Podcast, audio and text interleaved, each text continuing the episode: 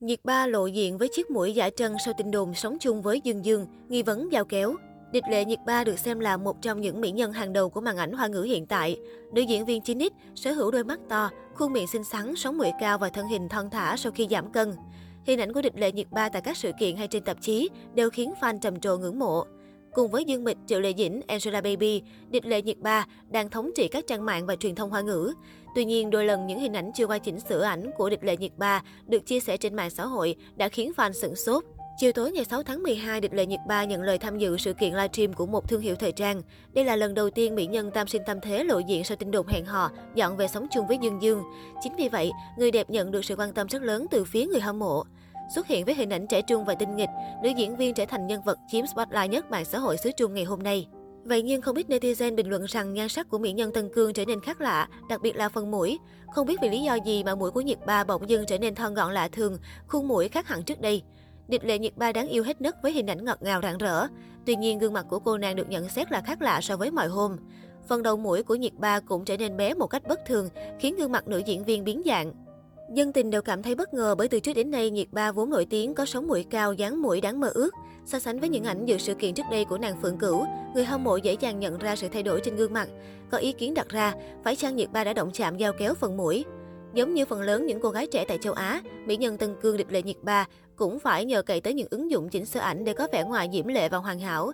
Làn da của mỹ nhân Tân Cương khi không qua công nghệ chỉnh sửa ảnh cũng có nhiều khuyết điểm như lỗ chân lông to, thiếu mịn màng do phải thường xuyên trang điểm điệp lệ nhiệt ba hiện đã bước vào tuổi 30 nên cô cũng không tránh khỏi những quy luật về lão hóa da. Người đẹp sở hữu bọng mắt to, làn da thiếu đàn hồi, không còn trắng sáng sần sùi vì mụn khi chưa được là phẳng hay nâng tông nhờ các công nghệ chỉnh sửa ảnh. Nhiều người cho rằng mỹ nhân Tân Cương đã lừa dối người hâm mộ vì lạm dụng công nghệ chỉnh sửa ảnh. Cũng có người bên vực điệp lệ nhiệt ba và giải thích rằng góc chụp và đèn chiếu đã vô tình dìm hàng mỹ nhân 9X. Địch Lệ Nhiệt Ba không phải là nghệ sĩ duy nhất tại Trung Quốc sử dụng các công nghệ chỉnh sửa ảnh để có vẻ ngoài hoàn thiện hơn trên tạp chí hay trên mạng xã hội. Angela Baby, Dương Mịch, Lâm Tâm Như, Triệu Vi đều từng bị tố cáo sở hữu làn da thiếu đều màu và nhiều khuyết điểm khi bị chụp ảnh mộc. Nhiệt Ba sinh ra trong gia đình có truyền thống nghệ thuật. 9 tuổi, cô được cha đưa đến học múa dân tộc ballet tại Học viện Nghệ thuật Tân Cương. Năm 2007, cô tốt nghiệp và trở thành diễn viên múa của đoàn ca múa nhạc Tân Cương. Năm 2013, cô bắt đầu sự nghiệp diễn xuất với vai chính trong phim Anna Nhĩ Hán. Bộ phim được nhiều khán giả yêu thích và nhận đề cử giải thưởng bộ phim xuất sắc nhất tại giải thưởng Phi Thiên lần thứ 30.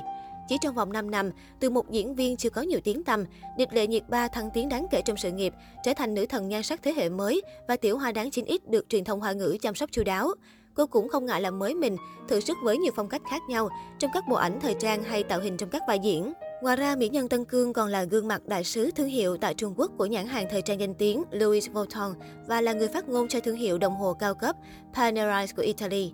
Theo Sohu, với một loạt dự án được ra mắt và đang bấm máy từ đầu năm 2021, Địch Lệ Nhiệt Ba đang là nữ diễn viên Trung Quốc có chỉ số truyền thông cao nhất nửa đầu năm 2021.